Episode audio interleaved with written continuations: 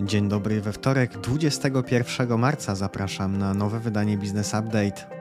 Business Update to codzienne informacje biznesowe. Odsłuchaj przed pracą i zacznij dzień z przewagą. Poniedziałek WIG20 wzrósł 0,5% do 1685 punktów, szeroki rynek jedyne 0,3% na plusie. Najmocniej wśród blue chipów rosły spółki wydobywcze JSW plus 4%, KGHM plus 2,6%. Niemiecki DAX nieco ponad 1% na plusie, w Stanach główne indeksy też około 1% do góry. Dolar ponownie spada poniżej 4,40. Utrzymuje się przecena ropy około 66 dolarów za baryłkę WTI. Przez ostatni tydzień mocny wzrost złota do prawie 2000 dolarów za uncję. Główne waluty cyfrowe osiągnęły najwyższy poziom od 9 miesięcy. Bitcoin od wczoraj utrzymuje się na poziomie około 28 tysięcy dolarów. Gospodarka i makroekonomia. GUS podaje, że w największych miastach Polski na 100 mężczyzn przypada przeciętnie 125 kobiet. Po raz ostatni podobnie wysoki wskaźnik odnotowano zaraz po II wojnie światowej, czyli w 1945 roku. Przyczyną jest napływ kobiet z Ukrainy. Na 1,5 miliona uchodźców z uzyskanym numerem PESEL 1 200 tysięcy jest płci żeńskiej. Według GUS średnie wynagrodzenie brutto w sektorze przedsiębiorstw wyniosło w lutym 7 tysięcy prawie 66 zł. Oznacza to wzrost o 13,6% rok do roku. Zatrudnienie w tym sektorze wzrosło o 0,8% rok do roku. Produkcja przemysłowa spadła w lutym o 1,2% rok do roku, w porównaniu z poprzednim miesiącem wzrosła o 0,4%. Wiadomości z Unii Europejskiej. Według doniesień Reutersa co najmniej dwa duże europejskie banki wyraziły swoje oczekiwania wobec rezerwy federalnej i EBC dotyczące silniejszego wsparcia dla sektora z ich strony. Rosną obawy, że kryzys zaufania do Credit Suisse oraz upadek dwóch amerykańskich banków spowoduje w najbliższym tygodniu kolejne problemy systemu finansowego. Komisja Europejska chciałaby, aby ograniczenie zużycia gazu w państwach Unii pozostało w mocy do 31 marca przyszłego roku. Państwa członkowskie miałyby także obowiązek raportować dane o oszczędnościach raz w miesiącu. Sprawozdawczość powinna być prowadzona według sektorów, co ma poprawić monitorowanie oraz ukierunkowanie środków krajowych. Wiadomości ze świata. Prezydent Joe Biden chce, aby kongres uchwalił surowsze kary dla dyrektorów banków, które ogłosiły upadłość. Zdaniem Bidena, kiedy banki upadają z powodu złego zarządzania i podejmowania nadmiernego ryzyka, organom regulacyjnym powinno być łatwiej odzyskać odszkodowanie od kadry kierowniczej, nałożyć kary cywilne i zakazać kadrze kierowniczej dalszej pracy w sektorze bankowym. Informacje biznesowe. Główny Urząd Miar wydał homologację dla startupu Wirtualne Kasy Fiskalne. Tym samym dopuścił do użytku opracowaną przez firmę aplikację na smartfony, która zastępuje standardowe kasy i drukarki fiskalne. Wirtualną kasę fiskalną online można pobrać ze sklepu Google Play i zainstalować na urządzeniu zaopatrzonym w system Android. Emitel podpisał umowę z GPW w Warszawie, dzięki której przeprowadzi pilotażowe wdrożenie systemu emisji spotów reklamowych w formule DAI, to jest dynamicznej podmiany reklam. System umożliwi nadawcom podmianę telewizyjnych spotów na dopasowane do zainteresowań odbiorców. Przeprowadzone zostaną testy funkcjonalności i efektywności systemu we wszystkich rodzajach cyfrowych platform telewizyjnych w Polsce. Implementacja przewidziana jest na drugą połowę marca. CD Projekt zrobi odpis aktualizujący nakłady na projekt Sirius. Obciąży 33 miliony 400 tysięcy złotych w wyniku za zeszły rok i 9,5 miliona złotych za pierwszy kwartał 2023. Decyzja związana jest z wynikami ewaluacji zakresu i potencjału komercyjnego projektu Sirius w oryginalnej formule. Sirius miał być kolejną odsłoną historii o Wiedźminie. Medinis, spółka opracowująca urządzenia medyczne w dziedzinie kardiologii i kardiochirurgii, podpisała umowę z Clearfield Partners. Zakłada ona doradztwo w kwestii zawierania partnerstw strategicznych, sprzedaży licencji oraz własności intelektualnej i technologii.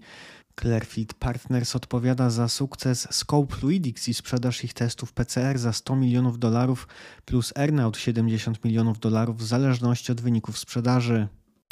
Wiadomości z Unii Europejskiej firma Euroins Romania ubezpieczająca 2,5 miliona rumuńskich kierowców nie ma już licencji na prowadzenie działalności. Rumuński odpowiednik KNF oznajmił, że spółka jest niewypłacalna. Bułgarski właściciel firmy, który działa też w Polsce, zapowiada pozew do sądu i zapewnia polskich kierowców, że nic nie grozi ich interesom. Rosyjski sąd zajął aktywa Volkswagena w Rosji. Fabryka samochodów grupy Gaz zawnioskowała o unieważnienie rozwiązania umowy z Volkswagenem na montaż kontraktowy w Niżnym Nowogrodzie. Kierownictwo zakładu wystosowało do Okręgowego Sądu Arbitrażowego pozew dotyczący ściągnięcia od Volkswagena 16 miliardów rubli za poniesione straty. Sąd w odpowiedzi zajął udziały w rosyjskim przedstawicielstwie koncernu oraz kontrolowanych przez niego podmiotach prawnych. Wiadomości ze świata SpaceX, Netflix i Boeing dołączyły do amerykańskich firm wyruszających na misję biznesową do Wietnamu, aby omówić możliwości inwestycyjne i sprzedażowe w tym dynamicznie rozwijającym się kraju Azji Południowo-Wschodniej. Ponad 50 firm, w tym zbrojeniowych, farmaceutycznych i technologicznych, weźmie udział w akcji zorganizowanej przez amerykański Business Council.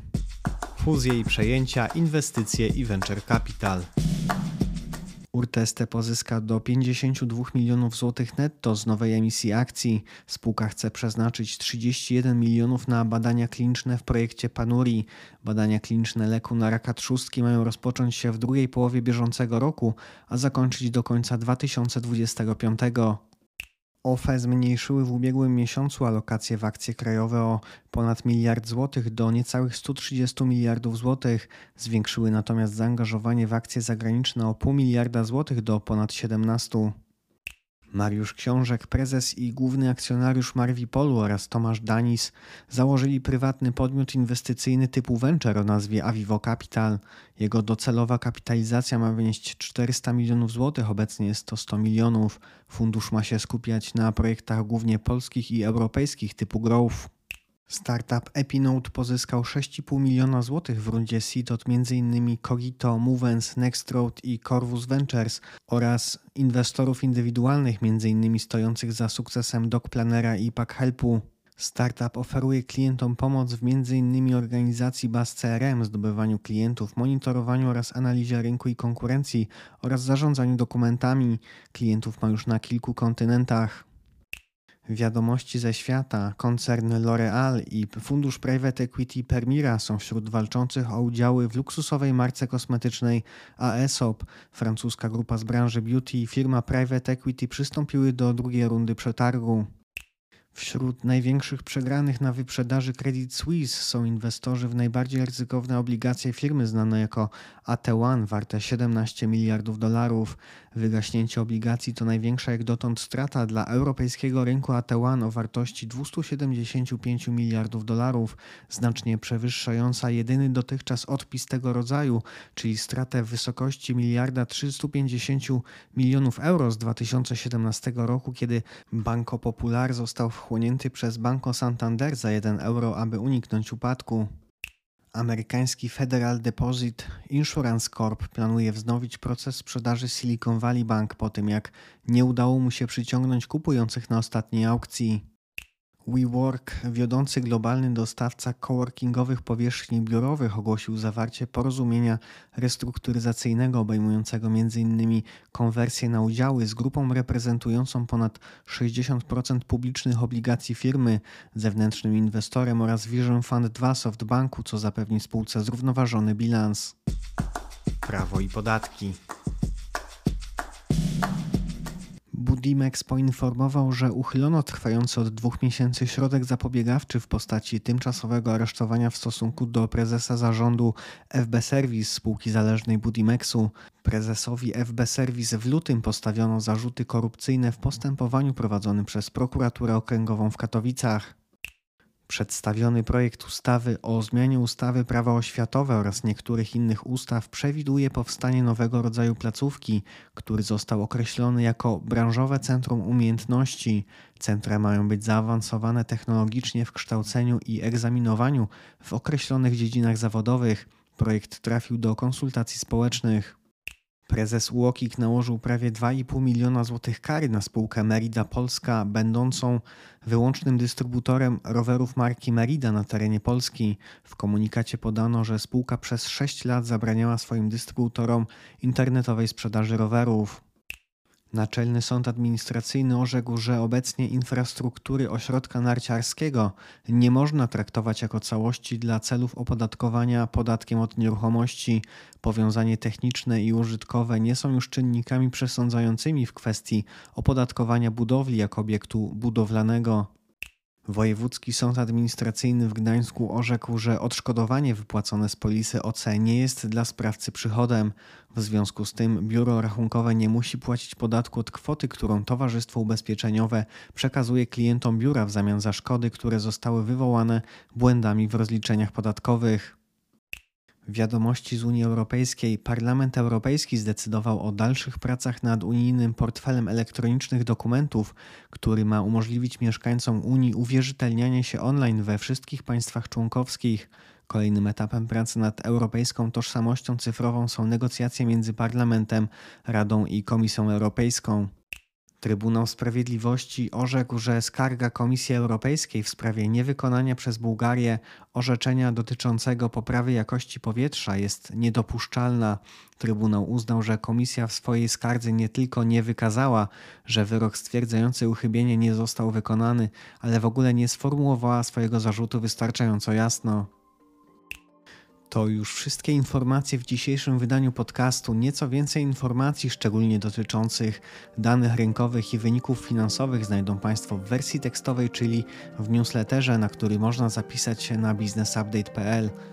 Jeżeli serwis jest pomocny, będziemy wdzięczni za polecanie go. Ja życzę Państwu owocnego wtorku i do usłyszenia jutro.